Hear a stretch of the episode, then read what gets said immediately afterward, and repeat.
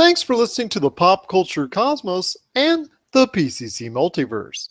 Check out more great podcasts today on one of these awesome affiliate networks.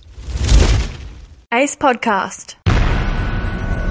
The ESO Network, your station for all things geek, classic, current, and beyond. Be part of the crew at ESONetwork.com. The Tangibound Network. Check it out. TangiboundNetwork.com. Listen to this show, the latest episode, every time. A proud member of the Gonna Geek Network. The opinions expressed are those of each individual. Check out all the other geeky podcasts over at GonnaGeekNetwork.com and get ready because geekiness begins in three, two, one. Today's episode has us talking the future of the Avatar and Terminator franchises, Week 4 in fantasy football, Red Dead Redemption 2, and is Tom Cruise's career a mission impossible? All this plus more great barbecuing grilling tips as we once again delve into Mmm, chicken. The PCC Multiverse.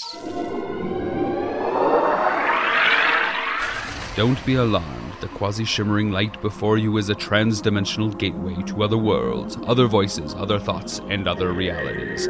Up feels like down, and down feels like the number seven on a Wednesday morning. Don't worry, that quivering, blood boiling sensation under your eyebrows is all a part of the charm. Welcome to the PCC Multiverse. And we're back with another episode of the PCC Multiverse. My name is Gerald Glassford from Pop Culture Cosmos and Game Source. We truly appreciate you being part of the broadcast here today. And I'll tell you what, it's another awesome weekend lined up as far as in the entertainment world. And who better to help me cover it and to bookend it very nice and sweet, as always, is my good friend. He's the man, the myth, the legend. He is the king of kings when it comes to Humanica Media. Is Josh Peterson. How are you, my friend?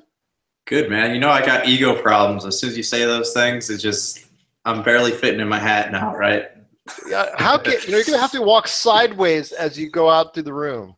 I know it's it just it just it get, it gets so big, and then all I just need to do is insult myself, and it just goes back down to size, so it helps me out. Or your dog will just like look at you, just like yeah, right, whatever. And we got a great show here today. We've got Rob McCallum, director of Nintendo Quest. He's coming by to talk about James Cameron and all of the great stuff he's overseeing, and also he's directing coming up in the near future. Plus, we're also going to talk, Josh and I, about Red Dead Redemption 2.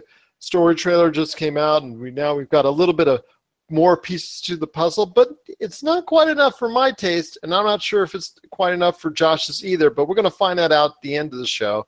And then also we've got Ben Arno from the Smoking Hot Confessions podcast talking some barbecue. Mm, I'm getting hungry already. Mm, mm, and then our good friend Tyler Baker from the Fantasy Football Pay Dirt podcast is going to preview week four in the NFL for fantasy owners.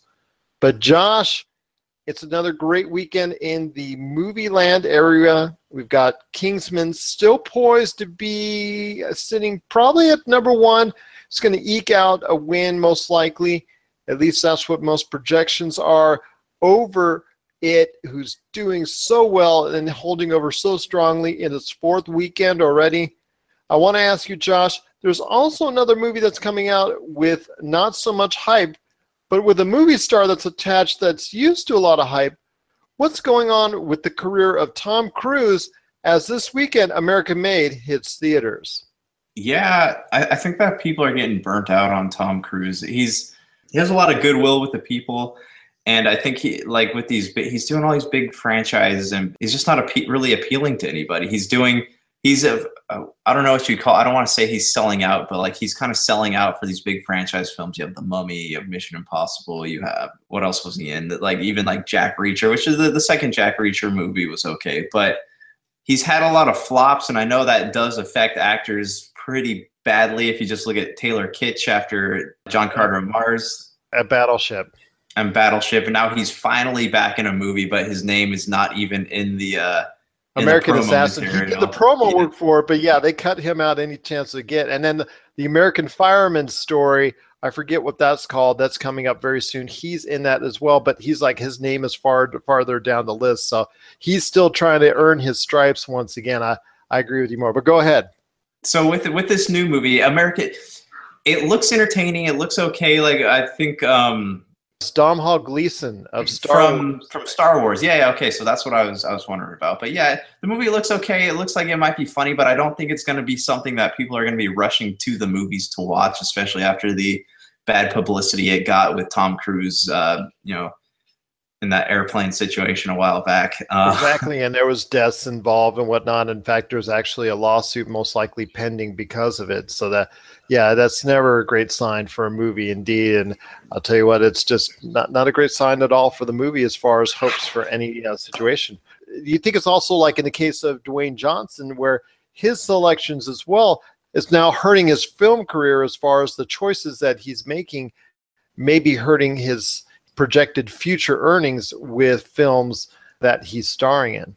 Okay, so with The Rock, I noticed because I watched Baywatch, this movie, terrible movie, it's absolute train wreck. I think that there's a confusion as to what genre some of these actors belong in. Like The Rock is funny, he does some funny stuff, but he doesn't belong in movies that you can't take seriously because I think and that's the problem there. So I don't know if like Tom Cruise, he's naturally just been an action guy. Like he's usually in those type of movies, but it's if he's he's reaching the point where he's he's the market is oversaturated with Tom Cruise, and ever since they announced his, he was starring in the Dark Universe role and he's going to be a more prominent thing, I, it's there, it's a very real chance that people are getting burnt out on him, and you know at this point he it seems like he might be taking on a little bit of the uh, Johnny Depp syndrome, taking parts just for a paycheck. I agree with you on that, and I'll tell you what it's truly you know, kind of sad to see, but you know, you see that every now and then with actors that were once famous. Schwarzenegger, Stallone. It's very hard and difficult for them to carry their own movies anymore. That uh, at a premium, you know, they'll still do uh, video on demand or, or lower echelon films that they'll star in that they may be able to carry and, and you know bring some some revenue in, but unless unless they're working together in like an expendables format or something else they're now relegated to being part of somebody else's films. We'll have to wait and see all these icons of film lore over the past two three decades. Are they being replaced by other actors? We'll have to wait and see. But at least right now you know it's good while we have them still out there. Harrison ford is still you know kicking some major butt so there's still one actor still getting prime roles and, and doing the most out of them. So it looks good right now for at least Harrison Ford, but for many others that were once A-listers, it's uh, time maybe they take a look at reevaluate the things that they're doing as far as the choices that they're making and the movie roles that they're taking on. What are your thoughts on these A-listers from the past, like Stallone, like Schwarzenegger, like Tom Cruise, Will Smith as well? Not always try to be the star in these films? It, it, are they better suited to playing co-starring and supporting roles at this point in their careers? In fact, Tom Cruise's best performance uh, in in a while was Tropic Thunder. Got to check that one out. That was just just me. Uh, share us your thoughts. PopCultureCosmos at yahoo.com. Also, as well, Pop Culture Cosmos, Game Source, and Humanican Media on Facebook and Twitter as well. And as we got another packed episode, but at first, we've always got for the PCC Multiverse Plasma Z. This is Duskwalker, and this is the PCC Multiverse.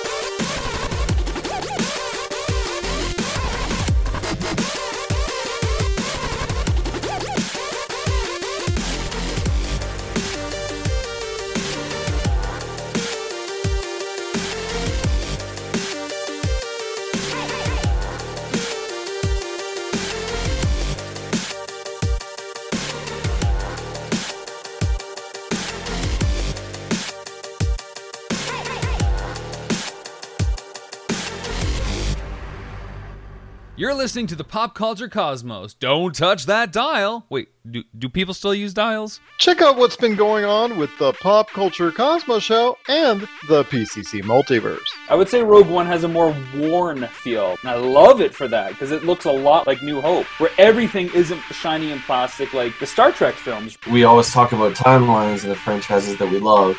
And now it's kind of like, okay, now we're going to do a Han story. Now we're going to do Obi Wan story. People do still like to go into movies and watch things that are different, watch things that are not related to superhero franchises. With him, you might get the Russell Westbrook thing. Kevin Durant leaves and he goes, I'm not going anywhere. This is my team. I'm really up it for the long haul. If you're into like very strategic style games and the co-op games in general, it's a highly recommended game overall. Adds a sense of depth and personality that would escalate fighting games to a higher degree. That's the Pop Culture Cosmos Show. And the PCC Multiverse every week on the Podcast Radio Network and Apple Podcasts. And over a dozen of your favorite streaming and podcasting options.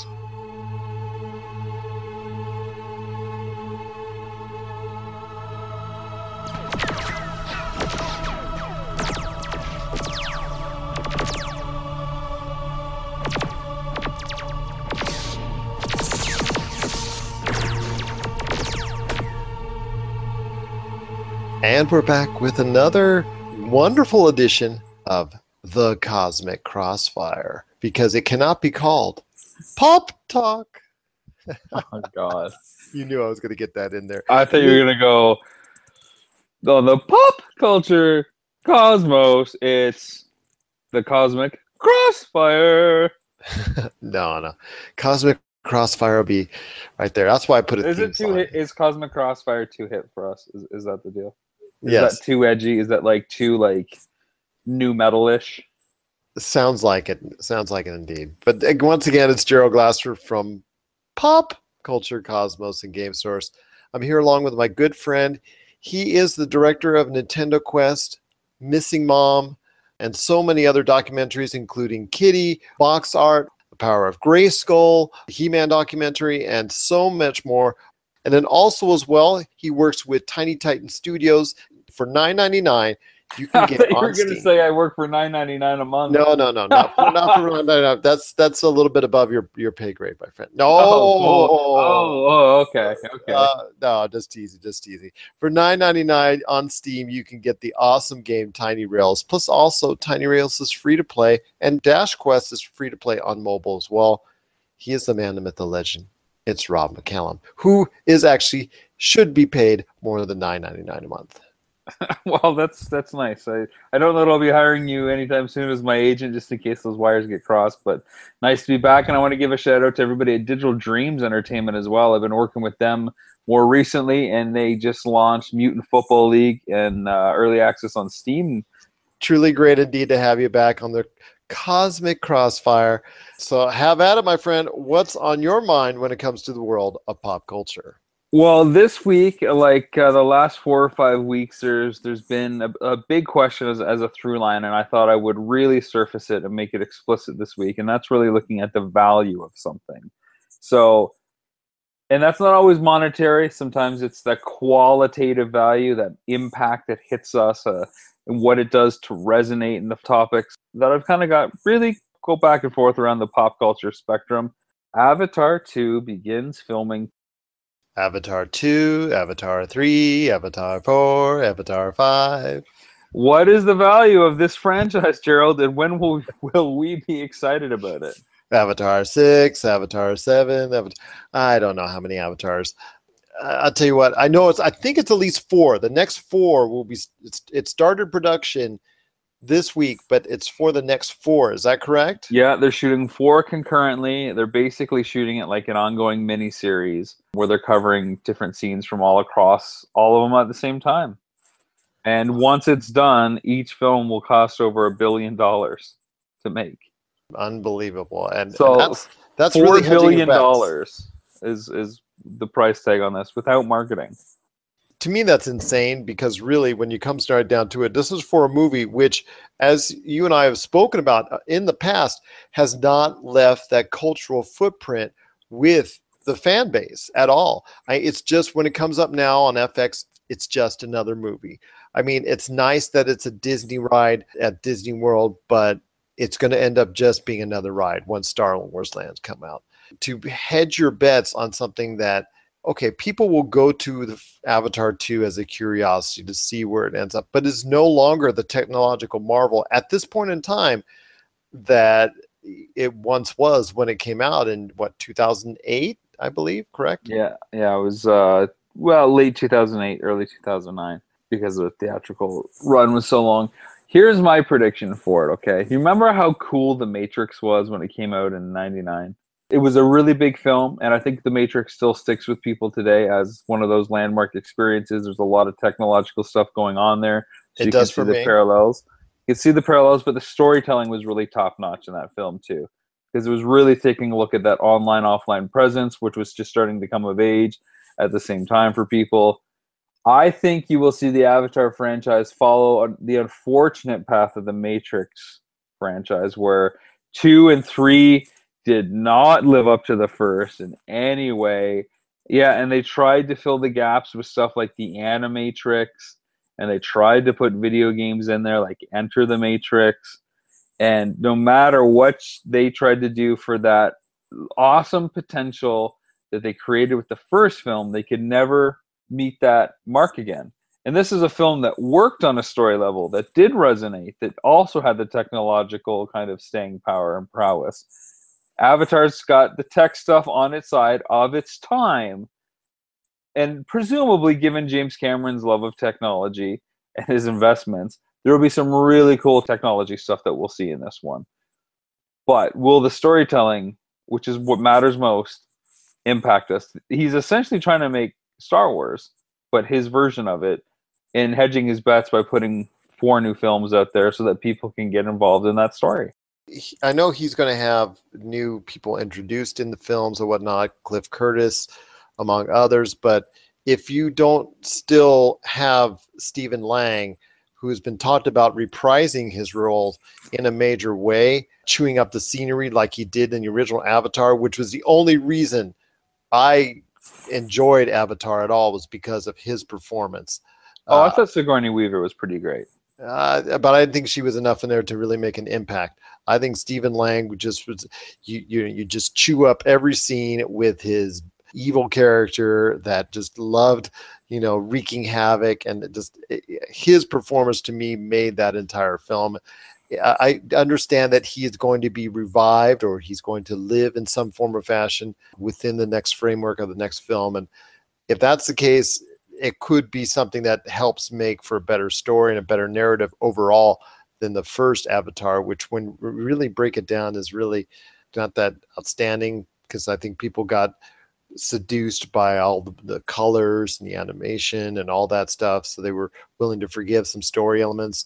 I, I don't think that will work the same time around, but we'll have to wait and see. Who knows what myths or allegories or tales that he wants to do for the second, third, fourth, and fifth installments and how well they weave together. There's nothing wrong with his essential Pocahontas tale that is Avatar One, which we've seen not only in Pocahontas but many other other stories. It's it's classic for a reason. What other tales are we going to go into? So as a writer, I'm really curious about what he wants to do, and he's a talented writer. And then what does that also mean for the Terminator franchise? That's just what I was going to say. Okay, So- go ahead, hit me with it. Well, he spoke of reviving the Terminator series and actually getting it back within his realm. So he's obviously, while he's dealing with the Avatar series, he's going to be overseeing, not directing, because that's going to be given to Tim Miller of Deadpool, but working back on a feature length James Cameron endorsed version of the Terminator series where it's going to bypass the junk fest known as Terminator Genisys and deal straight with uh, a new uh, additional segment with obviously Arnold Schwarzenegger back at the helm as a Terminator, whatever version, but also as well, he has announced that Linda Hamilton will reprise her role. So you're seeing how her character matures over a period of time and where that leads the entire situation. So I ask you, Rob, are you excited or are you interested intrigued in as far as this possible journey for the Terminator franchise, or are you just done with it after the again, when like I said, the Junk Fest of Terminator Genisys, and actually the Terminator movies prior to that, Terminator Three, and also Terminator Salvation were. Not I exactly like I like Salvation. I've only seen Terminator three once, and I didn't hate it, but it didn't feel the same to me. But I did like Salvation for its take and setting of being set in like the Cybertronian kind of wars. You know, It's the one. It's the one that made the most money of those three. and I haven't seen Genisys despite its availability on Netflix and all these other park and bin streaming channels.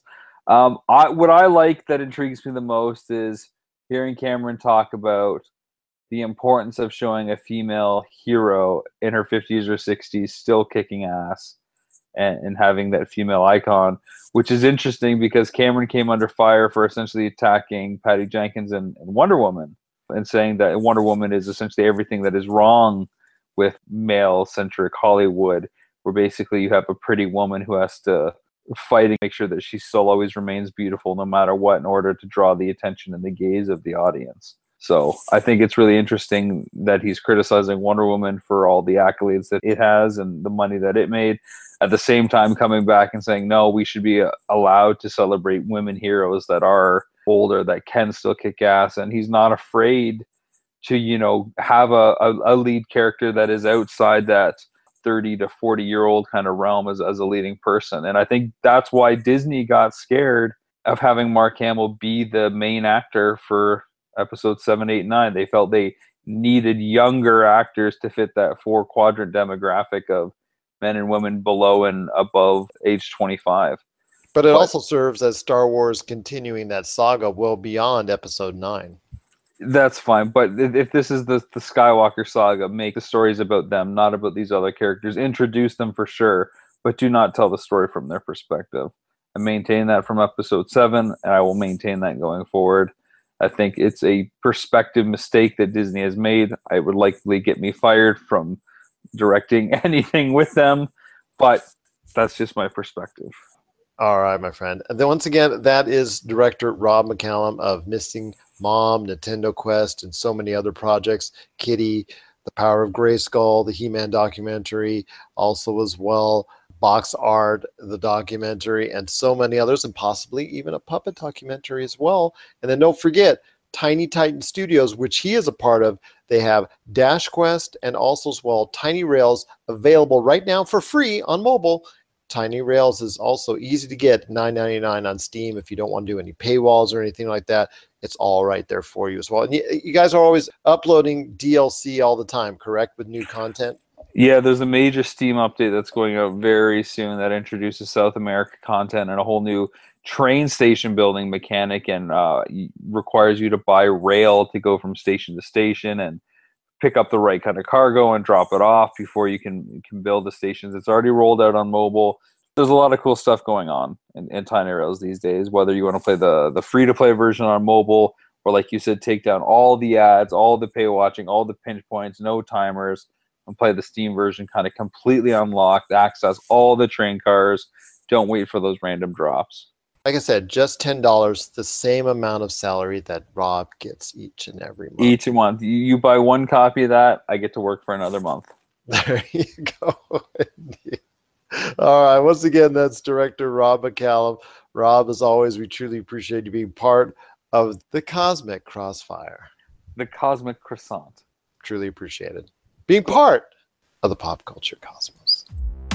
Rob McCallum Films is back in 2017 with a vengeance. This year, we're set to release Power of Grayskull, the definitive history of He Man and the Masters of the Universe, which chronicles the ultimate 80s billion dollar franchise, Masters of the Universe. See exclusive interviews and hear untold stories from the people responsible for creating the world of Eternia, a place full of magic and science, and learn about the craft of creating action figures and animation. Power of Grayskull drops this year and is just one of our many projects at Rob McCallum Films. And we're back with the program. This is Gerald Glassford from Pop Culture Cosmos and Game Source. We truly appreciate you coming back and listening to us. Oh my goodness, I'll tell you what, it's a great pleasure to have the host of the Smoking Hot Confessions podcast, which you can find on Libsyn, Apple Podcasts, Stitcher, Overcast.fm, and Player.fm, and also as well the great blog smokinghotconfessions.com. It is Ben Arnault. Ben, is just great to have you here on the show, all the way from Queensland, Australia. It's, it's great to be here. It's great to have you on the show as well, talking some awesome food, awesome barbecuing. And we're talking to an, an award winning barbecue grill master. You finished first with chicken. So, what are some of the things that people need to understand when they're grilling and barbecuing a good chicken? So, because obviously I'm talking to the right man when it comes to a barbecue chicken.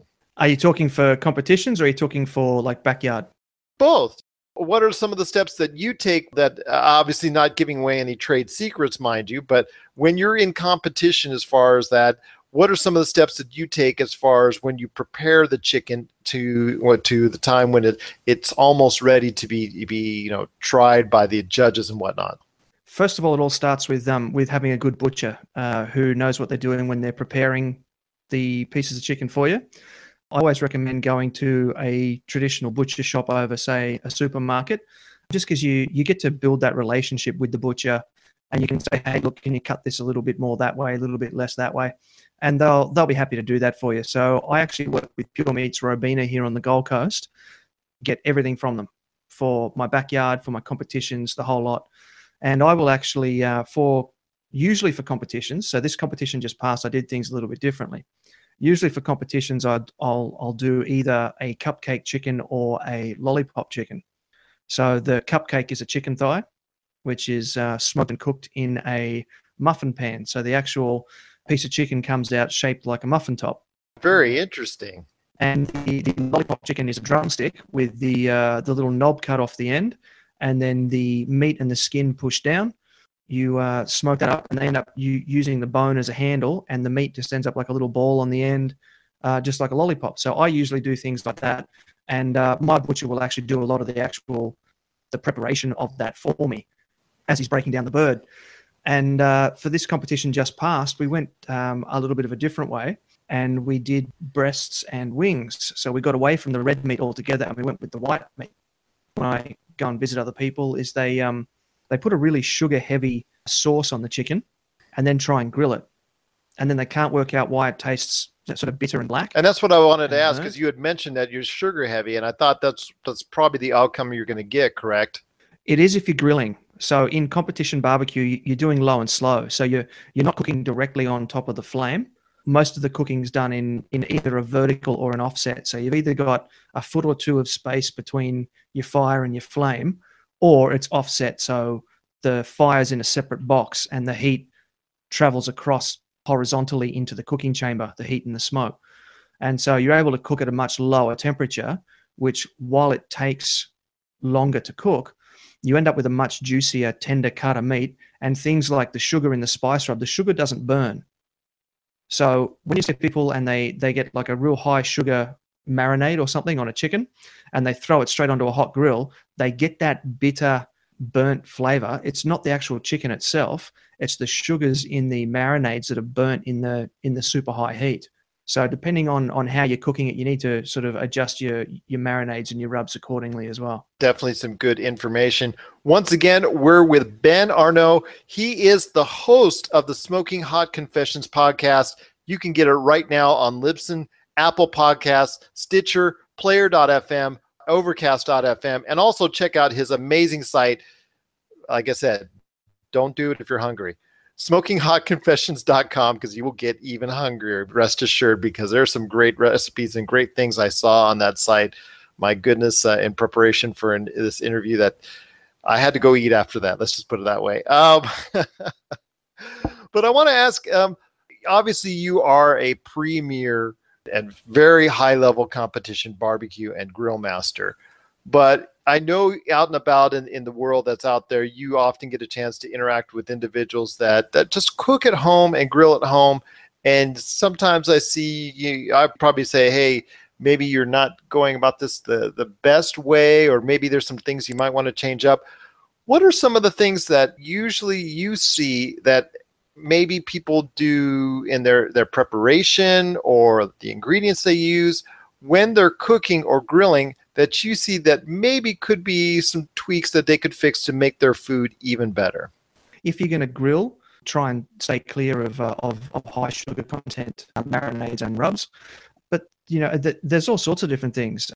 We're experiencing a bit of a culture shift here in Australia, and if we were cooking outside, it was always charcoal and wood. I remember growing up as a kid, and my dad would actually set me to go run around the yard and go find all the sticks I could find in the yard, and he'd uh, he, he'd pile them up between a couple of bricks that he that he'd uh, sit out on the yard, throw a, a, sheet of steel across it, and we'd cook up some uh, just uh, grill up some food on top of that.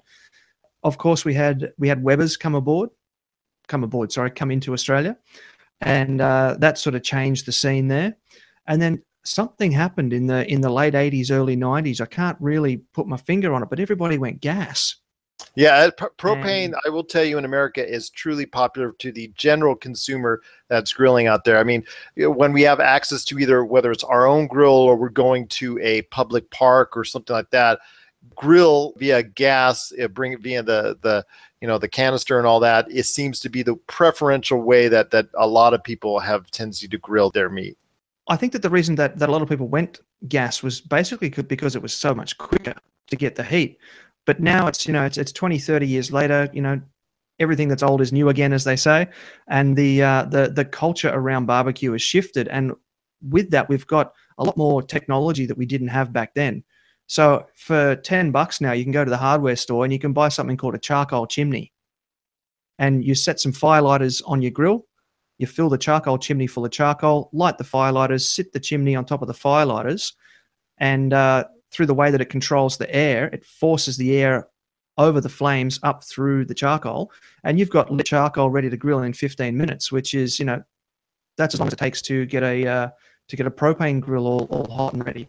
Yeah, so, uh, absolutely. Uh, that that's very very interesting because that could change the way people look because uh, even though propane like I said is currently more popular, still the best way to get flavor obviously from what you're inferring and and what i know from my experience as well through obviously is through charcoal and wood. Absolutely yeah. That that is where i was going with that. Yeah i'm just a bit long-winded today. No no problem at all. Believe me uh, we want as much description as you can give because like i said there are a lot of people out there that are interested in how they can cook a better barbecue even if it's not competition level per se but they still want to know from the best that are out there how they can get their barbecue at home a lot better. And that's just obviously the best way that they could do it. And if they can, like you say, go and have easier access at the local hardware store, whatnot, to create that environment that they can utilize wood and charcoal more often in their grilling, obviously that's a step in the right direction. But when it comes to maybe sauces and rubs or or things that people should try and go into uh, aside from obviously like you said ones with a high sugar content are there any things that you suggest maybe they should try the next time they go out grilling? My biggest tip would be to go to sea salt flakes and uh, hit that steak two inches thick with some sea salt flakes and some fresh cracked black pepper as opposed to the ground pepper in the shakers is going to give you a real nice texture along the surface of the meat. And then I would recommend that you give a reverse sear a go. So you'll have, you know, if we're talking gas, then you'll have burners one and two on, but you put the meter over three and four. And so three and four are off, one and two are on. You close the lid, the meat starts to cook in the indirect style. And so after, now, this is going to come down to how hot your barbecue gets and the thickness of your steak, but roughly sort of 45 minutes to an hour ish if you haven't got a meat thermometer, make sure you get one so you can check it. You're looking for about about 140, 135, 140 Fahrenheit. You want to get the other side of the barbecue screaming hot. So if you're if you're on charcoal, you want to actually put that steak on a plate and just gently tent it in aluminium foil to give it a rest without losing too much heat while you leave the lid off the Weber or whatever and let the charcoal get all hot and angry again. And when that's screaming hot, put your steak on for about a minute or two on either side, get that real sound, and let it sit there, sizzle, sizzle, sizzle, directly grilling it. And what you'll get is you'll get beautiful, medium rare, sort of pink, juicy steak meat on the inside, and a really delicious seared crust on the outside, which is going to have fantastic texture.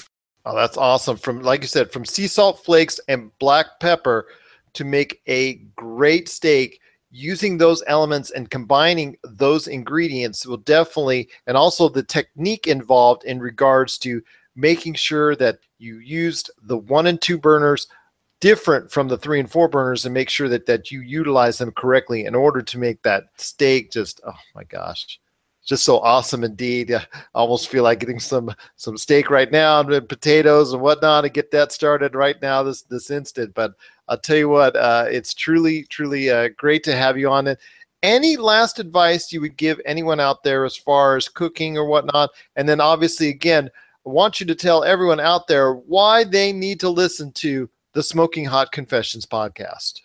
Okay, I guess my my last tip is um, just to really get out there and just give it a go and cook what you like.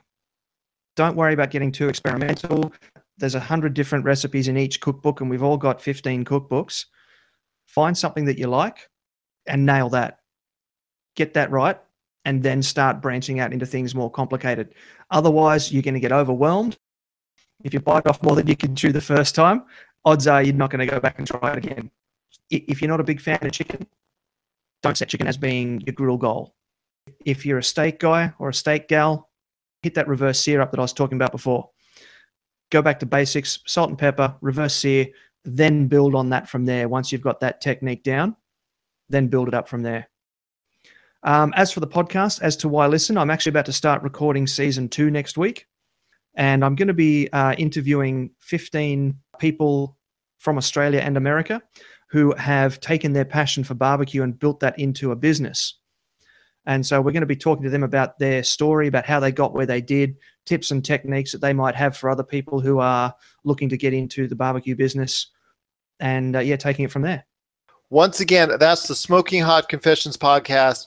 It is now available. Season one is available on Apple Podcasts, Stitcher, Player.fm, Overcast.fm, and Libsyn. And well, season two is coming right up. And I'll tell you what, definitely uh, be some great listening while we're uh, cooking and grilling. Some some great ingredients indeed. And also as well, if you really want an extensive look at competition barbecuing breaking down the different components, the different facets that you might need to know about or want to know about, including some great recipes to check out. You want to check out smokinghotconfessions.com. It's a great read, and it's also some great articles in there and great blogs from you on how to become a better grill master. Well, Ben, it's been truly a pleasure having you on the show, uh, and I just cannot thank you enough. And I'll tell you what, as soon as uh, a major grilling time comes around, I definitely want you to come back on the podcast to to tell us again exactly the best ways to build that better barbecue. Anytime, my friend. I've had a great time, and I really appreciate you uh, having me on board. Thank you very much. Appreciate it, and we're so glad to have you on the PCC Multiverse. Hey, Kevin. Hey, Cornflake. So we host the Flopcast. We cover nerd and geek subjects of all types, but this is sort of a sillier, goofier side of geekdom, I'd say. We love to talk about music, especially funny music. We talk about comic books, conventions, Saturday morning cartoons. Oh, yeah. I'd say if you're going to put the Flopcast in Brady Bunch terms, we're like the cousin Oliver of podcasting. and we do a ridiculous new Flopcast episode every week. What is wrong with us? We really have nothing else to do. we're part of the Earth Station 1 podcast network. And you can find us at flopcast.net.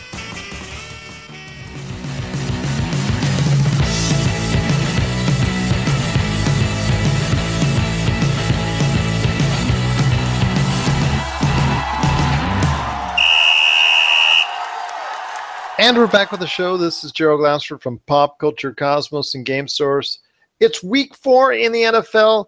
Fantasy football owners are just scrambling for what they can do at this point in time of the season. If you're already a leg behind, let's put that way, in your league, or even those who are looking to scan the waiver wire or you know, just trying to see if they can go ahead and even get better with some trades.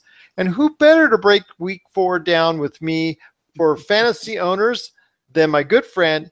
He is Tyler Baker from the Fantasy Football Paydirt Podcast.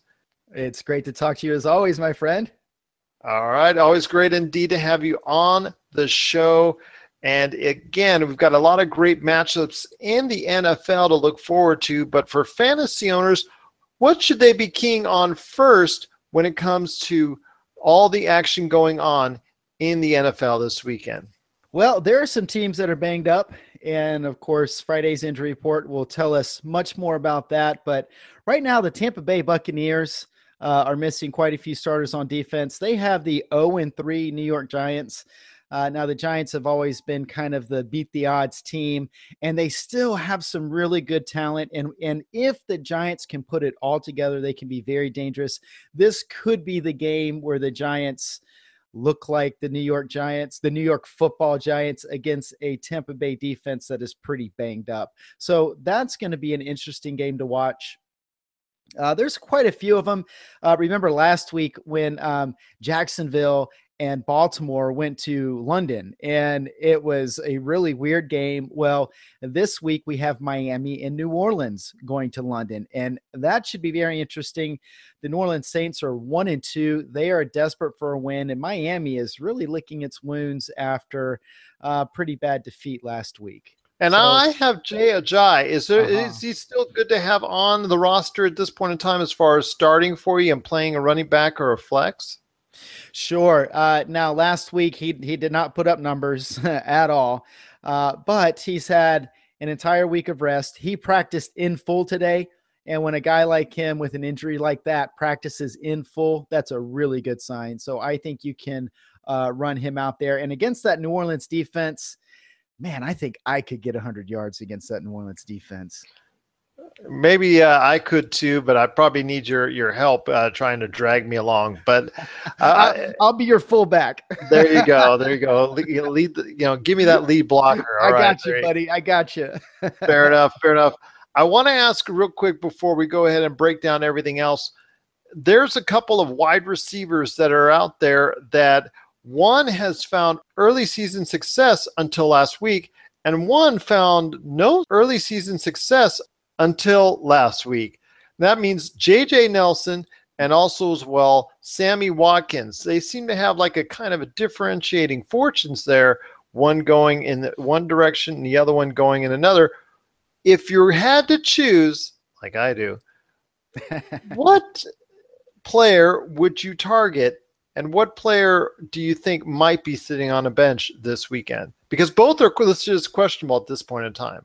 Totally different situations. Uh, JJ Nelson has been with that team for a couple of years. Uh, Sammy Watkins just got to Los Angeles. And what you saw last week is you saw a little bit of a connection happening there. Uh, now, with JJ Nelson, he, in my opinion, is a relevant fantasy factor when John Brown is not playing. And even when John Brown is not playing, uh, Jaron Brown actually gets a, a larger t- target share than um, JJ Nelson does, but they are all both far behind. Larry Fitzgerald now with John Brown practicing this week, he's only practicing in a limited fashion, and he has a sickle cell trait, so his body doesn't repair normally. So it might be throughout the season that John Brown will play a game miss a couple weeks, but when he's in, he has JJ Nelson's speed, but with much better ability to track the football much better ability to make tough catches. Now, with Sammy Watkins, uh, Sammy Watkins this week, you just saw this little bit of chemistry last week, and they are going to take that momentum and they are going to go into Dallas. Now, Dallas's secondary is really banged up. They've got a rookie starting on one side. And I don't know if Scandrick's going to play this week or not. I think he made it halfway through the game last week. So if there's one uh, secondary this week that I want to pick on, it's Dallas's. So if I had to choose between J.J. Nelson and Sammy Watkins, it would be Sammy Watkins, and I don't think it would be close. And that's not just chasing last week's stat line. That's seeing some chemistry finally finally developing and going against that secondary. I would definitely play Sammy Watkins over over J.J. Nelson. That's some great advice indeed. Once again, that's Tyler Baker from the Fantasy Football Paydirt podcast. You can get it every Tuesday and Saturday, available now on Apple Podcasts and also as well Libsyn, Overcast.fm, and Player.fm. And you've also got a major announcement to tell everybody out there about a brand new site which you finally got up and running, which has a lot of great info coming very soon. Oh, I'm so excited. So my buddies at Robel Technologies, they helped me get the website together. And now ffpaydirt.com is a thing. It's a real thing. You can go to it and uh, I will be posting articles. Now, it right now it's a little bare. I have relevant articles uh, and th- and those are just going to build. I don't get I try not to get super wordy with it. And even my podcasts have gotten a little long in the recent podcasts. I'm going to trim that down because I realize people just don't have a lot of time. So, uh, my articles are usually straight to the point. If I have something kind of wordy, I'll do that too when I have time. Uh, but the articles are basically going to consist of strategies for the week and waiver articles and injury articles. So those will be up. Uh, this week's part part of the strategies that I had for this week was one start looking at your bye weeks because they're going to be coming up pretty soon and start making moves that you might need to uh, compensate for that. And also, I had a a sell high, buy low sheet, and that's where I have an advantage over maybe some of the other football analysts that I watch every single game. And if and if you're just looking at the stat lines, you're going to miss something. But if you're watching every game, or if you got a guy like me who can watch every game, you can get some really relevant information to help you better manage your, your fantasy football team. That's awesome indeed. Check that out again, ffpaydirt.com, Fantasy Football Paydirt Podcast Group on Facebook, and of course, the Fantasy Football Paydirt Podcast now available every Tuesday and Saturday, but you can listen to it anytime on anytime. Apple Podcasts, Libsyn, Overcast.fm, and Player.fm. Tyler, it's been great talking to you again as we preview week four in the NFL and hope you'll be back Sunday as we recap a great weekend in the NFL. I really can't wait, and it's already week four. It's like a, it's like a quarter of the way through. How did this happen? It goes uh, by all too fast for football. It really fans. does, but it's so great sharing this season with you. I'm I'm so excited to be on your program. Thank you very much for having me. As always, it's a great pleasure having you on and being part of the PCC multiverse.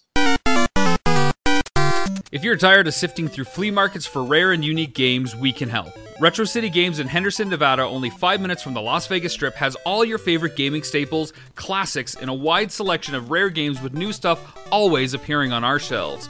Come in and chat with Nicole or Doug about your love of games and watch as they help you complete your collection or find your childhood favorite. And don't forget, Retro City Games loves trade ins. So if you have any Nintendo, Super Nintendo, Sega, Xbox, PlayStation, or even PC games, come in and visit Retro City Games today. Welcome to the new metropolis of gaming, Retro City Games. And we're back with the PCC Multiverse. My name is Gerald Glassford from Pop Culture Cosmos and Game Source. We truly appreciate you being part of the broadcast here today as we close out the show. But since we're on the podcast radio network, I got to tell you, the number one show on the network is the Pop Culture Cosmos show. You check it out every Monday night, 10:30 p.m. Eastern, 7:30 p.m. Pacific, and also as well, my good friend, the man, the myth, the legend, Josh Peterson. He has a show called Attack of the Humanicans that's on Tuesdays 7 p.m. Eastern, 4 p.m. Pacific on the Podcast Radio Network as well. And if you miss any one of the Pop Culture Cosmos shows, check out the Pop Culture Cosmos channel anytime at your convenience if you're not hearing it already on the download.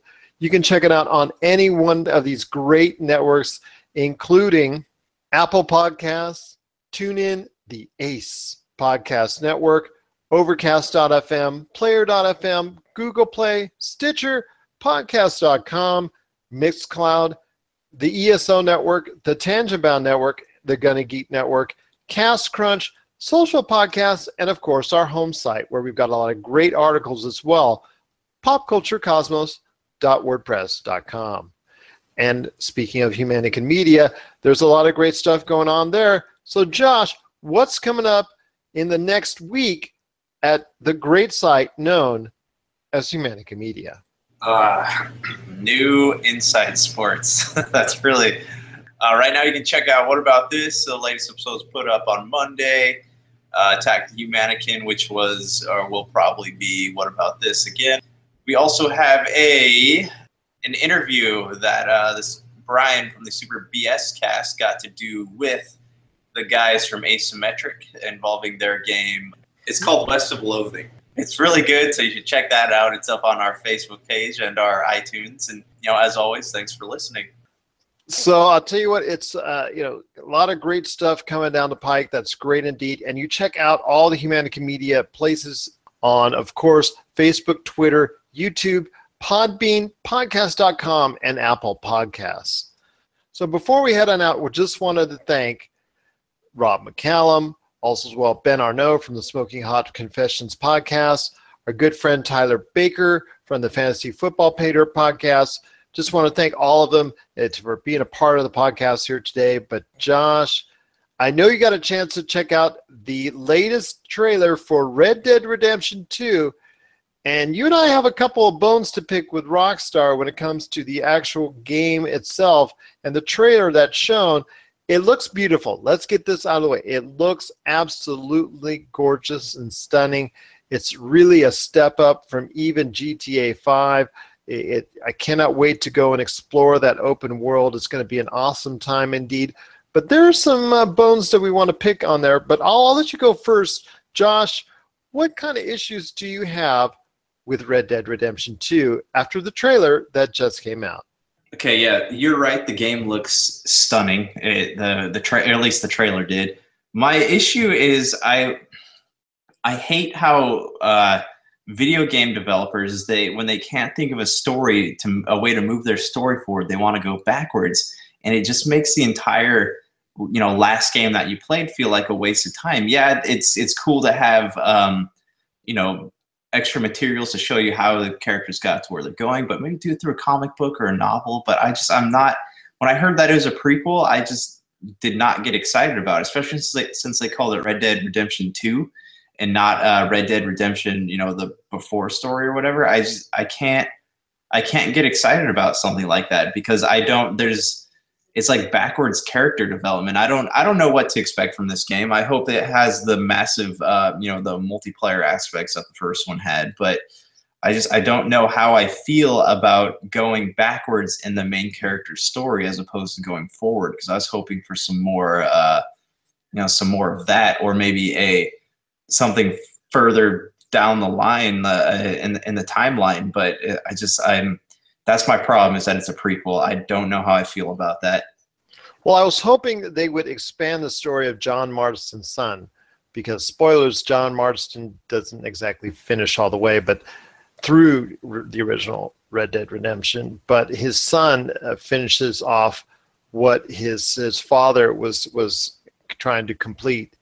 So I, I would have loved to have seen his story, and maybe his story will be told at some point in time down the road. But with Red Dead Redemption 2, it actually goes into the past about what 20, 30, uh, not, let's say 20, 30 years in the past, dealing with uh, an actual new character, Arthur Morgan, and uh, he's part of the same gang that John Marston was actually a part of at one time as well, and that's the Van der Linde gang. And yeah, and the and we all know if you've played, again, spoilers, played Red Dead Redemption, you know that the leader of the Van der Linde gang, he actually uh, comes to his own demise as well in the, the original games. But just, I guess it, from what I'm seeing, that you interact with him at some point in time during Red Dead Redemption 2 as a much younger individual. So that's how you're, you know, one of the ways you're able to ascertain it. It's a prequel. So I guess that's the way that Rockstar wants to go. And usually it's hard to argue against Rockstar because their vision, what ultimately gets gets out there, is usually so well done. The only thing I have eh, more to it is okay, give us a release date. Come on, don't tell me spring 2018 anymore. I'm tired of it. I want to know exact release date. It's about that time you should be able to just spill the beans and go at it Otherwise, I have a strong feeling that it may be uh, delayed. But again, if that's the case, you know, if you're you're going to be like maybe says it's going to be another May release and whatnot for you. All right, I'll give it to you. That that's technically that's still spring, but I would like to see an actual release date to get things even more rolling into shape. You know, I would love to see that finally come to fruition because it can't be far off from being almost all completed. But I, I definitely want to see the game as well. It looks absolutely gorgeous. I, I actually don't mind the prequel side of it as much as you do because uh, I don't hold on to that gr- grips of the story uh, of the original Red Dead Redemption. I thought it was great. I played through it and I had a good time, but I, I really, it really didn't stay with me as much as I guess it sounds like it stayed with you. I would have loved liked to have seen uh, John Marston's son, his story arc continue in Red Dead Redemption 2, but unfortunately, we're not going to be able to get it. So, any last thoughts on RDR2 and maybe what you're hoping for? Since you know it's it's not a it's going to be a prequel. I'm sorry, but at least there could there be some elements that would maybe kind of make it look better in your eyes. a co-op aspect would be fun. Um, I because I really enjoyed the last one, how you could play with your buddies and you could all go around and participate in the ambushes and team up and stuff. But yeah, there I'm are ju- bank robberies, bank robberies, and train robberies. So I'm assuming, based off of the experience we saw with GTA on on um, in multiplayer, that you're going to be able to pull a lot of heists off. Yeah, I'd like to see some story co-op though. I think that that would be fun. Like even if it's just your like the the Borderlands type co-op where you could be playing your game and someone else can jump into it and play along in the story with you or vice versa. I think that would be cool. I agree with you because to go out in a full campaign with someone else, that would be a really neat thing to add on to, and I would look forward to to having that because that would be something different within the Rockstar realm, and I kind of would would think that would be a nice little addition to whatever it is they're doing with with such an expansive world. What are your thoughts on Red Dead Redemption 2 now that a little peek of the story is now available for everyone to see and view? Share us your thoughts, popculturecosmos at yahoo.com. Also, as well, Pop Culture Cosmos, Humanican Media, and Game Source on Facebook and Twitter as well. Well, Josh, it's been another great show we've had here today. What are your thoughts on the way out? Anything you're looking forward to doing this weekend? Um, no, I, I Blade Runner next weekend for sure, but yeah, this weekend I'm hope I'm really hoping to sit down and finish uh, Final Fantasy twelve: The Zodiac Age. That is the longest game I have ever played, and I want to stop playing it, but my OCD will not let me stop until I get to the end of it. So I'm really hoping that I can finish that this weekend. Well, the challenge has been laid down indeed. And for me, uh, I am so excited. That was me clapping in the background, by the way. I just cannot wait for, as well, you could tell from the last episode of our Pop Culture Cosmos, you could tell that I'm so excited for Blade Runner 2049. The advanced reviews uh, that they're hinting out there are, are pretty good. So I'm, I'm definitely excited to see what the end realm is, is going to be take place. And I just can't wait for Blade Runner 2049. Oh, it's another week. We have to wait, but just around the corner. And we'll definitely share our thoughts on Blade Runner 2049 as it nears. Next week, we'll, we'll devote a good portion of it and in following that as well to, to you know recap exactly how well it's doing at the box office and how well it's doing with you fans out there. So for Josh Peterson, this is Gerald Glassford. It's another beautiful day in paradise here in the PCC multiverse. We thank you for listening. And here's hoping you have yourself a great day. This has been a broadcast of the ESO Network, your station for all things geek, classic, current, and beyond. Be part of the crew at ESONetwork.com. Tangent Bound Network. Let your voice be heard. TangentBoundNetwork.com. Thanks so much for downloading the Pop Culture Cosmos as a special treat. We're adding a bonus episode, which starts right now. So sit back and relax as you enjoy more awesome goodness from the Pop Culture Cosmos family and stay tuned as more great podcasts are on the way. Thanks again for listening to us here at the Pop Culture Cosmos. Super. Super. BS. Presents.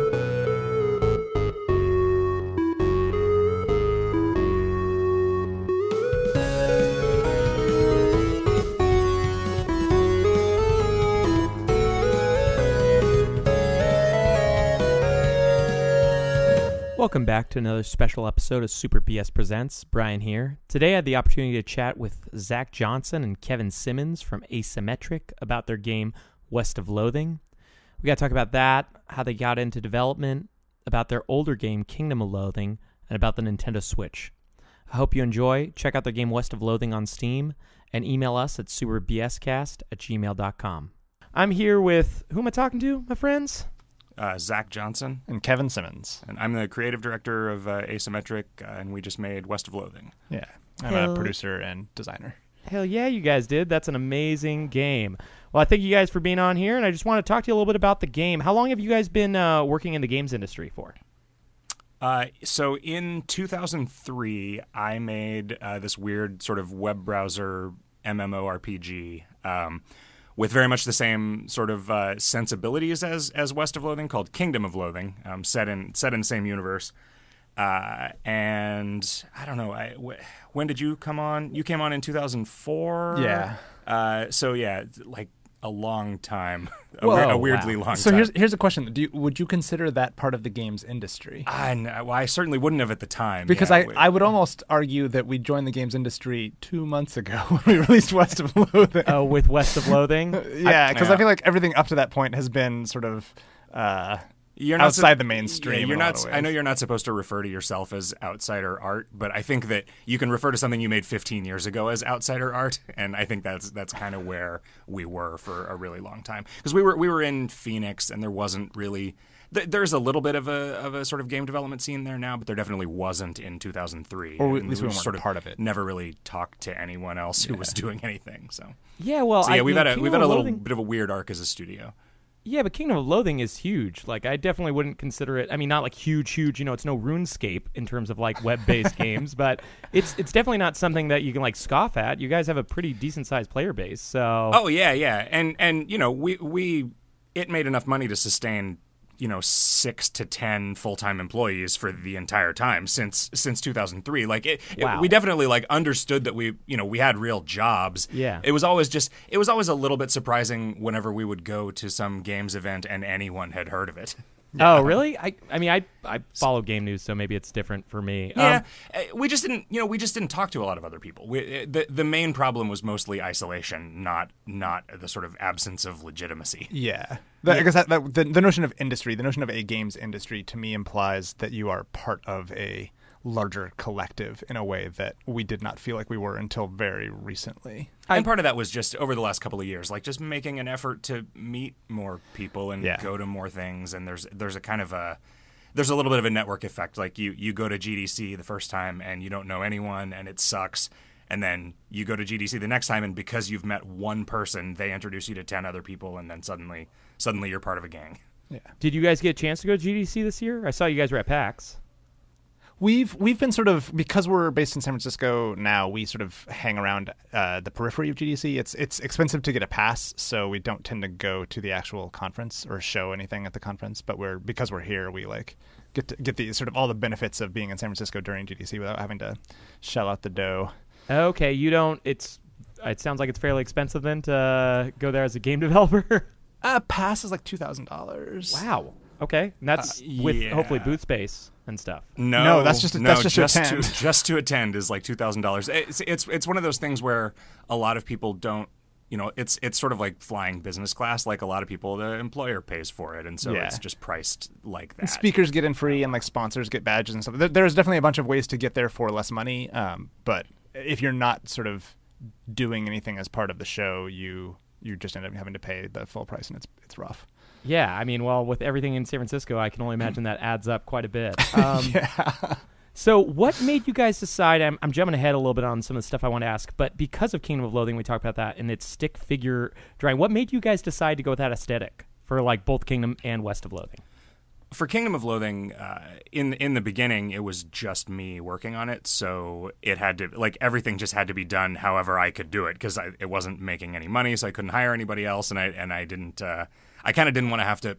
I, I had worked on various little like web game projects and stuff, but nothing ever got off the ground, and so I, I decided, all right, I want to make something that I can do all of it myself in a week and actually put something out there and see if anybody cares about it. So it's like written just as well as I could write, and it's drawn just as well as I can draw, and you know coded just as well as I can code and uh, system administrated. Just that was actually my job, so I was okay at like getting a website on the internet. Uh, so I, I was in a sort of an IT like database programming background.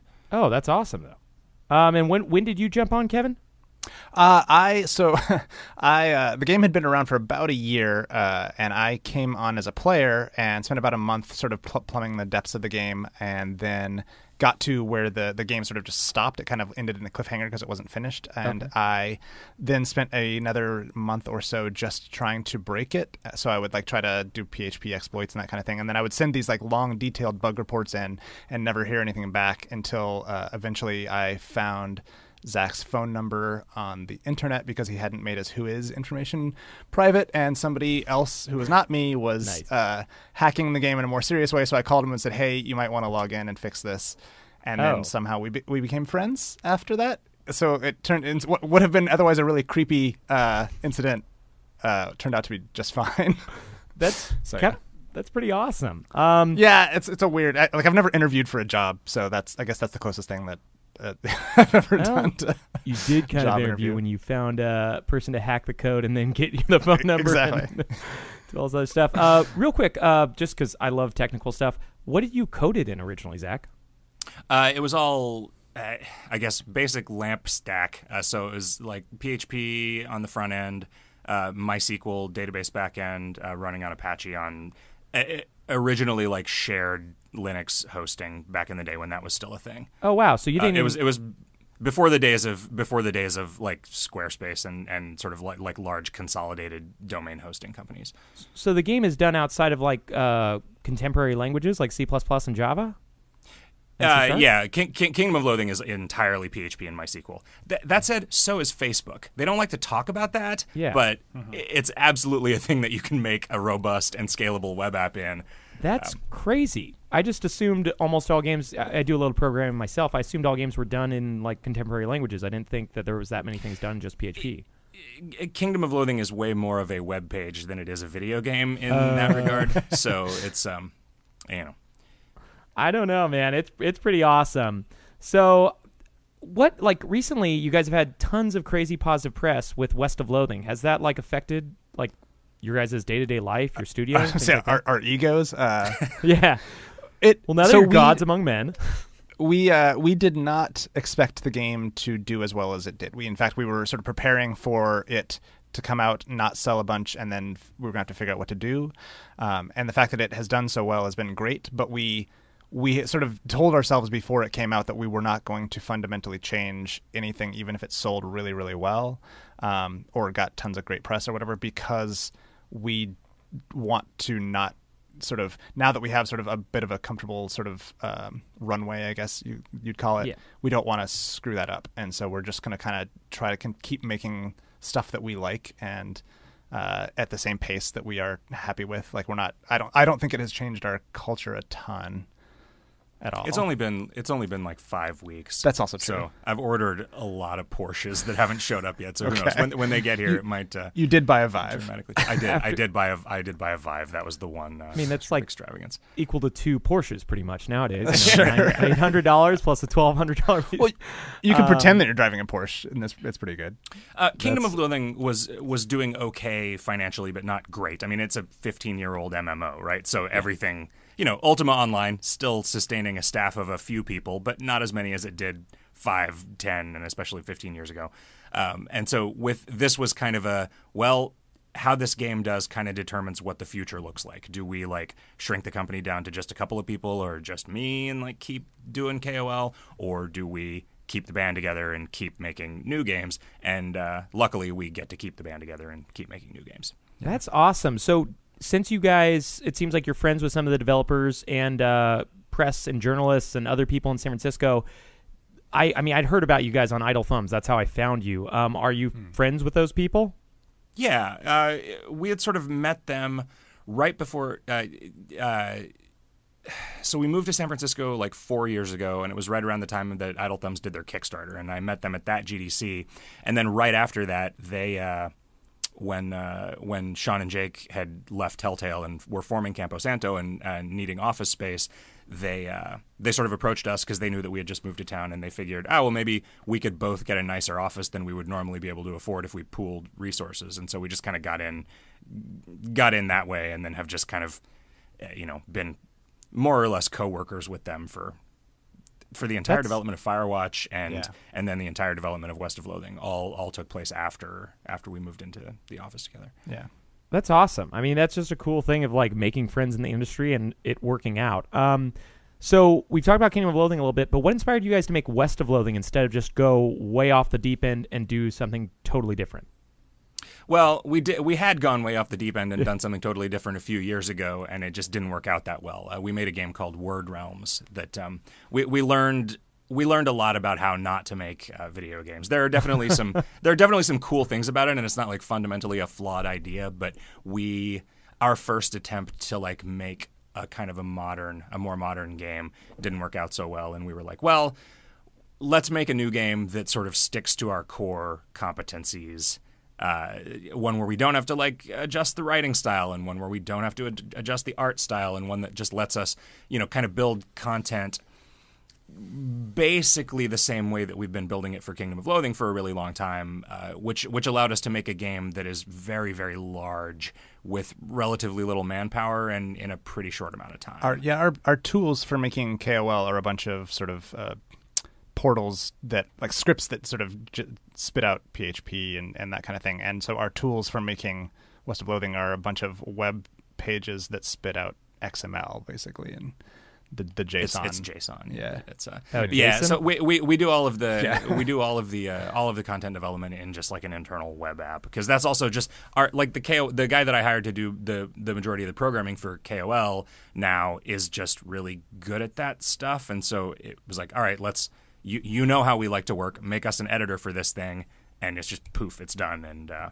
not to not to diminish the work that he does it took it took some time but but it's just. Uh, uh, I think the reason that we decided to make another loathing game was very specifically so that we could like make a modern thing while sticking to what we knew we were good at. No, and it's excellent. I mean, it's hilarious. Like that. That leads me to this. Like, wh- where do you guys come up with all the jokes? Do you just sit around like thinking of funny jokes and try to make the game based on that?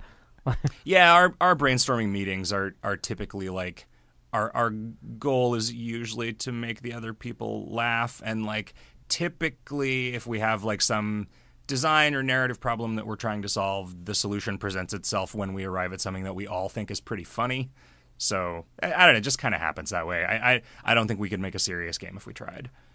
Well, I mean, it's it's enjoyable that way. There's not a lot of very funny games, and uh, from what I played West Loathing, it's hilarious. I haven't got very far. I'm not a big computer or PC gamer, which we'll talk about that in a couple minutes. I got something to ask you guys about, but um, yeah, I what I did play on Steam, I loved. Um, who did your music for the game?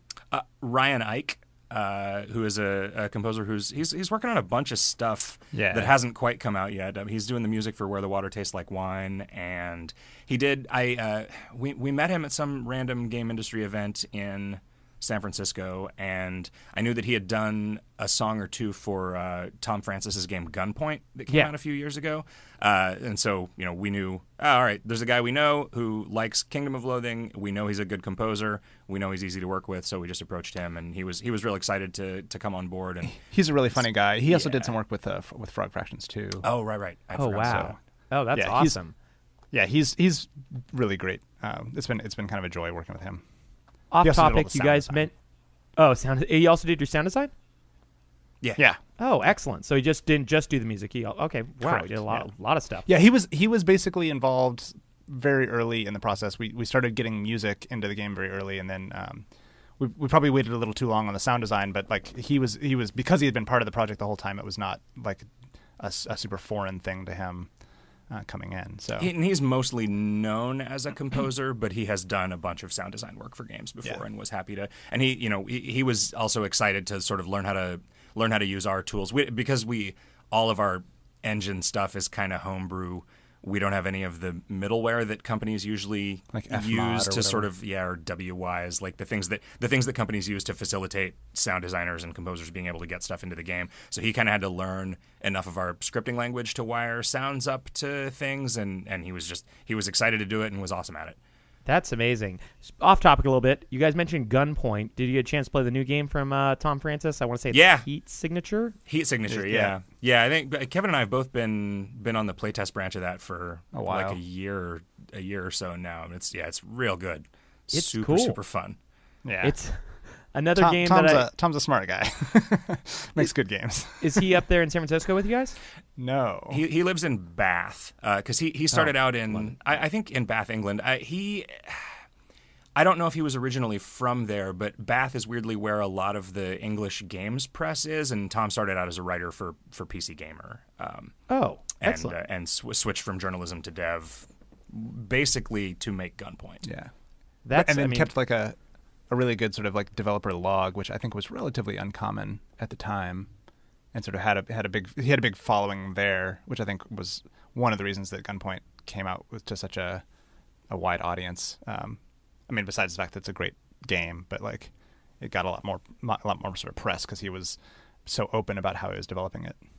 yeah, I, I've heard nothing but great things about it. Um, so when did you guys start making West of Loathing? That's something I forgot to ask because I just I'm curious. It came out uh, this year in August, and it was greenlit 2016, right?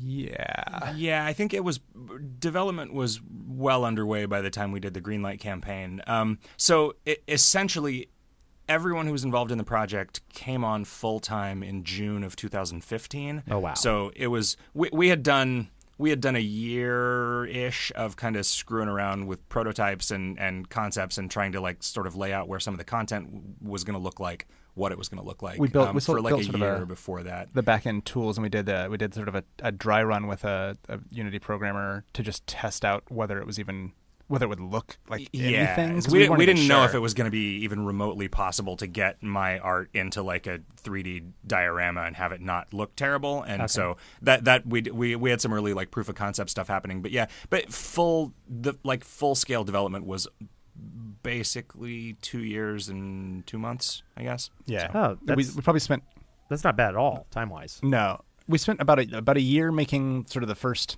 hour of the game, and then another year making the rest of the game. Yeah. Yeah, that's So- that- that's really. I mean, most games nowadays, I feel like, especially for small teams, can take anywhere from two to four years. I want to say Tacoma took three or four years. Yeah. Um, Yeah. And Campo Santo, I don't know how long they worked on Firewatch, but I know that took quite a bit It of time too. Just about two years. I think it was remarkably fast for a game of its scope and quality. Um, yeah, but your game West of Loathing is like forty hours, so two years is uh, not bad well, but, for that. Sure, but look at it. You know, it's it, it doesn't uh, adding an adding a new area. I mean, I, I do all of the art just with a pen and paper, and then scan it and uh, and edit it into the game. And so it's it's like relatively easy for us to, you know, if if they had decided they wanted to add a whole new type, like a, a chapter of Firewatch that took place in a jungle instead of a forest, would have been. You know, Another two, two years of Yeah. work for them. Whereas for me, it's like, oh, if I draw three new trees, then suddenly we can have a scene that's in a jungle. Yeah, the, the Sh- Sean from Campo Santo is a little jealous of how how fast our, our development pipeline is compared to theirs. So Well, they just need to get a full time hat designer like you guys have too. That's, that's true. Yeah, we do have more hats than them by by a, by a lot. That's the most important thing in games. If you've seen Dota and all the hats, that is the number one thing you gotta do. Monetize the hats, guys. That's the best part. Mm. Um, do you guys have any short term goals or long term goals for West of Loathing before you guys move on to something else? yeah, we uh, we actually just spent uh, four days up in Portland um, plotting out the first piece of like significant DLC that we're Okay. gonna make that we're gonna release before the end of the year. Uh, we've already started working on that, um, and then we are also sort of simultaneously uh, working on porting the game to other platforms. I like Um, that. We're starting with iOS uh, and see how it does on mobile, and then we will look at console stuff. Um, so, and then also we're gonna do. So we've also got the game right now is only available on Steam, but hopefully in the near future it will also be available on places like GOG and itch.io. Oh, okay, cool. I imagine itch.io is pretty easy to submit to. I talked to some guys who made games up on that. Yeah. seems like Yeah, I, I, think that one that one doesn't actually consist of much. And as soon as soon as we we've we're, we're talking to the people at GOG, and as soon as we can like kind of figure out what that pipeline looks like, and then we'll have we'll have a better idea of what what it means to be like making. Th- all of these different branches after Yeah. every patch to, to put into all the different stores. Um, so That's the proliferation of platforms becomes um, a lot more of a headache for the the Unity programmer that we've been working with. Um, and Oh, so we just want to make sure that, that that that's like something that he's okay with and, and on board for and that kind of thing. So So is the game being made in Unity then? Because I thought it Yeah. was being made in. Oh, okay. I Yeah, thought so. I- the, the yeah, it's it's basically a Unity engine that runs like we when we're building rooms and things, we don't do that in Unity. It's a Unity engine that reads in our data and like plots out the scenes and and handles everything. But all, all of our stuff, all of the game logic is done in the scripting language that we made up for initially for KOL. Um, so that the writers could do like interactive conversation stuff without me having to write code for it, but which has since grown into this monstrosity that handles pretty much everything that happens gameplay wise. Um, you know, the the, the yeah. unity the unity part is what like you know make sure that things that are supposed to display in front of other things do and like handle animations and stuff like collision that. But um, stuff and but all of all of the the writing and the and the interactions between objects and stuff is all done in a in a kind of homebrew scripting language. And we, we argue we have an internal argument about what the homebrew scripting language is called. We can't decide. the engine yeah the engine is either uh, the the programmer is pushing for swole Swole? standard standard west of loathing engine yeah uh, we were referring to it as wolverine for a long time but we couldn't figure out what the arene stood for Yeah, or just the sounds V. awesome. Well, it's Yeah. the interactive na- interactive narrative engine. is okay the right INE. it starts with west of loathing and ends with interactive narrative engine but Yeah. we're not sure what the, the, the V- very yeah. extensible uh, rad is, Yeah. is my, was my Yeah. VER pitch. So. it's but it's cumbersome i think it's i think it's going to be swole Swole. nice. You on Swole yet? Um, Mm. No, I. You guys have already somehow managed to tackle into one of like the biggest markets ever right now. I want to say I read Steam is releasing something like two thousand games a week or a month or something like that. How It's are you guys gonna, you know, plumb the depths of iOS, which is like a dying, decaying, like amalgamation of every single game ever? I mean, your game will our, be our really main well stra- suited. our main strategy is keeping our expectations really low Yeah, like because we're we're doing it in part because uh, that's what pe- people have asked us for. Like we, we want to provide the game on platforms that people have have asked for, um, if if it if we can. Um, I'll ask against them that you guys release on Switch instead. Well, We're we're definitely not- we are not instead. We're Like- definitely doing. We, we we met with Nintendo at PAX and have like, we've started the ball tweet. rolling on getting all that set up. Yeah. Yeah. So so we're um yeah like I I can't say with like a thousand percent certainty that the Switch port is going to happen, but we're definitely planning on doing it and working towards it. yeah, like we, Um, we haven't we haven't built a we haven't built on their dev platform yet, but that's the that's the plan. We're all like dudes in our early 40s, so the idea of having a game that we made on a Nintendo platform is very exciting. Oh yeah, and it's. Uh, do you guys happen to own Switches by chance? We, we Yeah.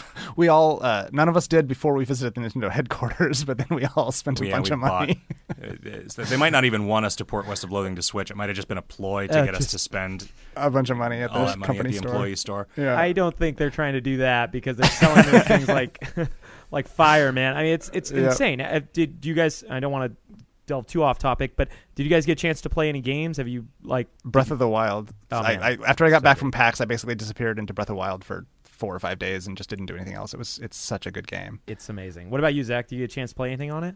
Yeah, I was playing. I played a bunch of uh, SteamWorld Dig Two. That's amazing. yeah. I've been playing that recently. Real good. Just got that last night actually. No. Oh, it's it is great, and that's why I want your guys' game to be on it because there's a chance I'll actually finish a game. Like if it's on Right. PS4, Xbox, I'll get to it, but I normally don't Yeah. finish it. I'll just the Switch is a little perfect is a perfect uh, platform for us. Like so, we, right now we don't have controller support, so that's like our next sort of technical thing that we're working towards. Yeah. Um, and we'll have that, you know, add that to the PC, but then that will allow us to move over to the Switch, and the Switch works with the touch screen, which is a really good way to play the game. And then we'll also be able to do controller stuff, and so like it, I think it'll be a very uh, natural feeling setup. We've had the game running on iPads for basically the entire time because we it, our the demo that we have for the game at shows is really long. Yeah. Uh, and so like if people get if people want to get into it, they can play for like a half hour, forty five minutes. And so wow. we have to, we tried to really like maximize the number of stations that we had for people to play at, and getting it running on iPads was a way to get a lot more people into the booth. Yeah, we could just hand people game. an And so iPad and let them play, and then that that's one of the that's one of the reasons that we're the the iOS port is kind of the first thing out is because a lot of that work is already done. Yeah. Yeah, and that's I mean iOS is a great market, and this type of game will work perfectly. I think you know games where point and click, where you can also play as an RPG, excellent. You know uh, crossover, but. Please, if you do make it on Switch, please don't make it touchscreen only. Please let it be. Oh done. no, no, no, no! We, we No, yeah, we would uh, that that I feel like would be the. I mean, not be like a kiss of death, but it would be real dumb Yeah. to to limit it like that. I don't. I don't know. It, are there are there games that release like there that? are five or six now, and there's a game called Severed. Do you guys know of a company called Drinkbox? They made a game called I- Guacamelee. Oh yeah. I have uh, I played Severed on my iPad. I Yeah. think. I've heard that's the like, uh, best it's place the, to like, play it. Grid dungeon crawler with like kind of uh, what was that? Uh, Etrian Odyssey or uh, like yeah, but I'm, I'm scroll thinking about the I'm thinking about the combat. What were those? There were those phone Infinity games. Blade? Infinity, Infinity Blade. Blade, yeah. probably. yeah, Uh, yeah, yeah. yeah. That was exactly it. Yeah. Yeah, it's I liked Infinity Blade a lot because you know the iPad was new and I picked it up. But uh, that's the thing that stopped me from purchasing Severed. Actually, was I wanted to be able to play it on my screen and, and with the controllers being able to use um, gyroscopic, I, I was hoping that they'd be able to you know use the IR sensors and I'd be able to play it on my TV Hmm. because that's kind of the thing. Um, it's it looks like an amazing game. I loved Guacamelee, but yeah, they they made it touch screen or they made it portable only, portable mode, so you have to use the touch screen. So for me, That's that's that is like a kiss of death for a lot of people. I'm sure tons of people still buy it because a lot of people just play the Switch as a portable console. But um, I, I have really enjoyed being able to just pop it into the, the base station and just like go back and forth between portable and, and on the TV. It's it's like it's just ideal. Yeah, It's the so- Pro so good. controller feels Yeah. it's just so much more comfortable Yeah. to, Yeah. to use than the than the Joy Cons too. That it's yeah yeah, the Pro controller is amazing. It should have been boxed with the system, but I mean that's a whole nother argument for another day because that's like an eighty dollar controller. Yeah. But, but it's it's Yeah. it's amazing, man. It's it's a it's a really great concept and console, and I think your game would find a lot of traction there. It's just I'm hoping you guys can get there before the deluge of things start flowing because yeah, I mean, it, we're we're going to miss the first wave, obviously. Um, and then the, the trick is whether like if if Nintendo is willing to sort of just help sort of promote it a little bit, I think that would make a big difference for us. It's the same thing with iOS. If if if we can get even just a little bit of featuring from Apple, that would help so much in actually sort of making it worthwhile. Um, so, but that's a real crapshoot. We have like no have no control over what they decide to to pick up that kind of thing.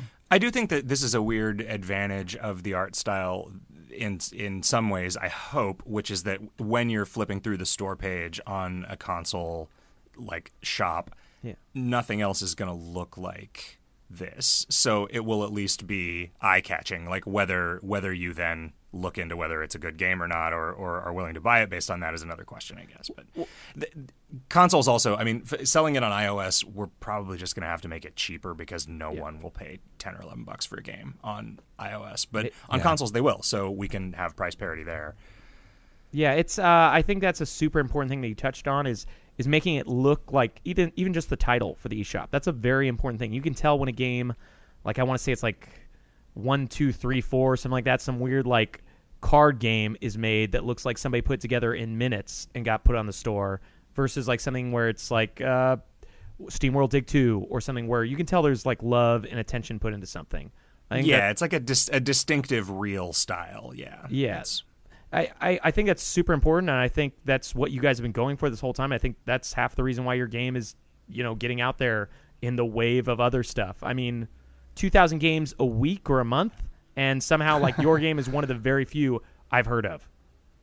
Yeah. we, we were very fortunate to have had the the sort of like decade plus of Kingdom of Loathing people kind of still listening to us. Yeah. You know, we had, we had a pretty sizable mailing list and, you know, we're, we're able to like, you know, just tweet like, "Hey, guys, it'd be really really great if you came and bought our new game so that maybe we'd maybe we'd get on the Steam charts so a bunch of other people can see it." And then we just sort of managed to to you know, have that happen. We happened to release in a week where there wasn't a lot of other new stuff coming out, and there weren't any major sales, so we got to stay sort of in the Steam top ten for a long time. Um, in, in that sort of rotation of games in their little banner. And then we also got incredibly lucky, and Markiplier did a bunch of videos of our game, which I think probably brought another ten, couple tens of thousands of people to wow. sort of look at and buy the game. So yeah. Well, I want to respect your guys' time, but I have a couple more questions real quick before we go. Sure. Um, yeah, go for it. What what have you like? What's your favorite game that you've played recently? Like I know you mentioned Breath of the Wild, but I'm just curious. Like, what have you guys played in the last month? I know you've you've been making games, so you don't have a lot of time. But have you played anything in the last couple months that you thought, oh man, that is just amazing? It's really well. really so cool I, work." I'm Zach hate, hated the game compared to me, but I uh, I played Metroid: Samus Returns Oh, and wow. have really been digging that a lot. It's it, it's it, for for me it is very much sort of reminding me of the original Metroid uh, that I played in my youth and re- sort of recapturing that nostalgia a, a big in a big way. So also another Nintendo platform game. So on 3DS, sadly. Yeah. I'm trying to think what I've gotten real excited about recently. I really liked uh, the new um, Torment Tides of Numenera. Amazing. The- it was Hmm. a like the PC RPG that was a follow up to Planescape Torment. Um, yeah, I thought that was real good. Yeah, my buddies and I play the tabletop, so we were waiting Oh, nice. for Oh, it nice. uh, for a long time. No, it's it's a great game. I didn't buy the console version. I got on PC. The, those, those games are better played on PC. Yeah. I wish, Yeah, I agree. Definitely. It's just hard to port those games to console. I feel like because there's Yep. so much menu and organization and all that type of stuff. The UI is so important. Um, and then I this is kind of along that same question, but what's like one of your favorite games from the past? You guys said you're in your early 40s. I'm in my I'm like early 30s, late tw- yeah, late 20s. I'm 29. Um, what's like one of your favorite games that you've like? I would ev- say S- Star Control Two. Yeah. Star Control 2, really? Yeah. that's that's definitely in my top five for sure. What? It might be my number. It might, Star Control Two is like one of the best games ever made. Really? Hands I will down. have to Yeah. check this out. What? It's an old PC game, I take, right? Yeah, yeah. So s- the first Star Control was just a kind of a sort of a follow on from like the 70s Space War like oscilloscope Right. game uh, where it was just two ships fighting against each other kind of asteroid style but different ships with like wildly different abilities. Star Control 2 puts that into like this giant galaxy spanning adventure game uh, thing where you're sort of like you know in this ancient technology spaceship sort of controlling the fate of all these different races of aliens it's really really good There is a there is a free updated uh, s- not a port of it exactly but kind of a kind of a remake using all of the original assets called the Ur-Quan Masters that is Okay. just free um, so it's it's very it's still very easy to play this game and it doesn't cost anything um, it's very very very good Yeah. And then I would it out. say Hope- uh, Psychonauts is another game that I I just absolutely love. Are you excited I'm for the really sequel? That's coming I out am. Yeah. in the future someday. yeah, I don't know. I don't know when, but I'm I'm definitely uh, I'm on board for sure. You guys are that near the VR? Double Fine guys. Do you ever talk to Yeah, them and say, "Hey, finish your game"? we uh, we don't know a ton of the Double Fine folks. Yeah, we know a lot of ex Double Fine people, but not a lot of current Double Fine people. Yeah. Th- did the um did that VR thing come out? Yeah.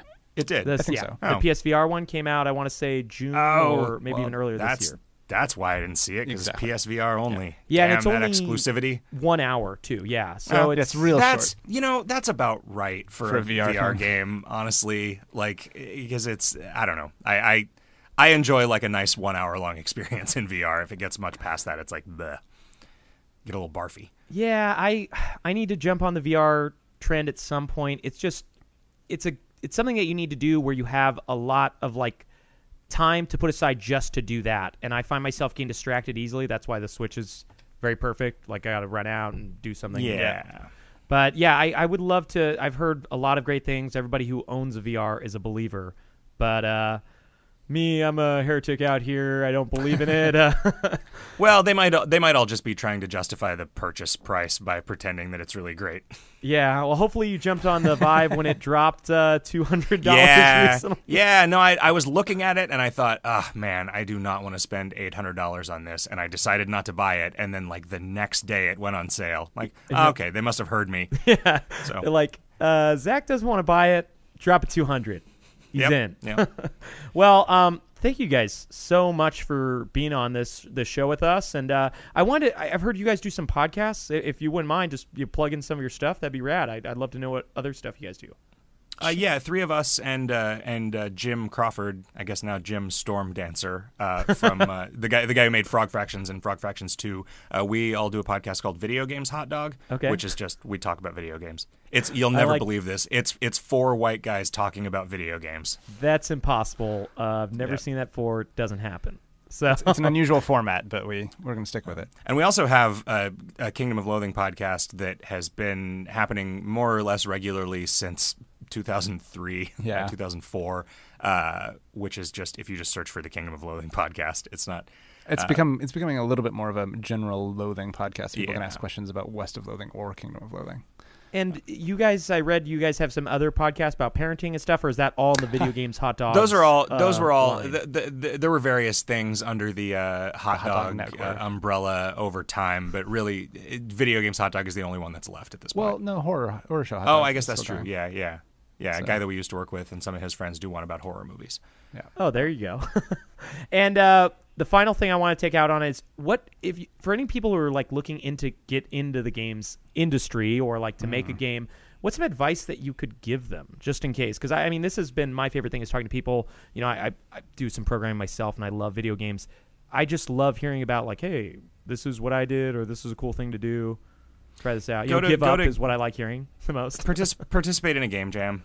You know, Yeah. that's that's the easiest way I think now. It, there are so many of them, and people are generally like so happy to be there and so friendly uh, that you figure out how you can sort of bring your skills to bear quickly and actually produce something, and then you know then you'll you'll be able to point at something that you made or something that you worked on, and that is so huge in trying to get a job. Is is like, look, I made a game.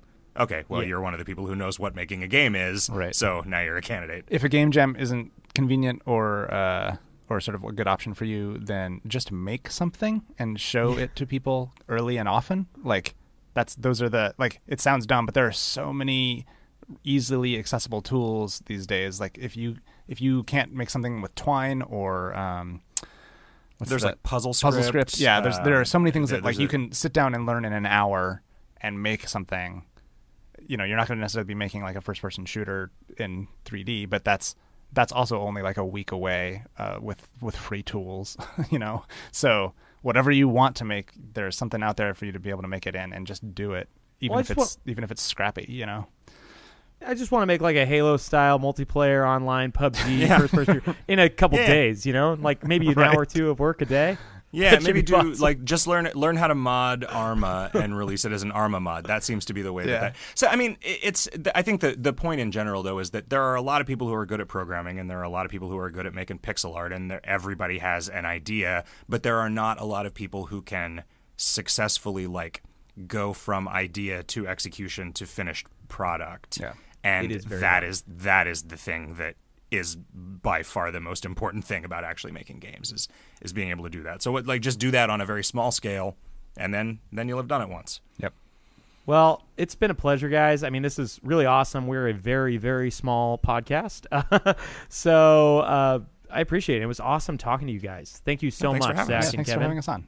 No, uh, what? No, thank you. Whatever. you guys don't don't thank us ever. Okay.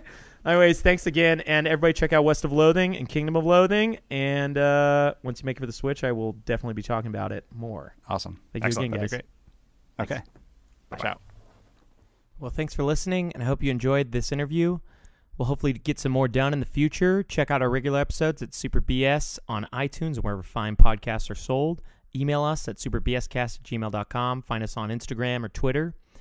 And check out West of Loathing. It's an awesome game. Find on Steam right now, and like they mentioned, it should be I- iOS and Switch, hopefully, in the future. Peace. Oh,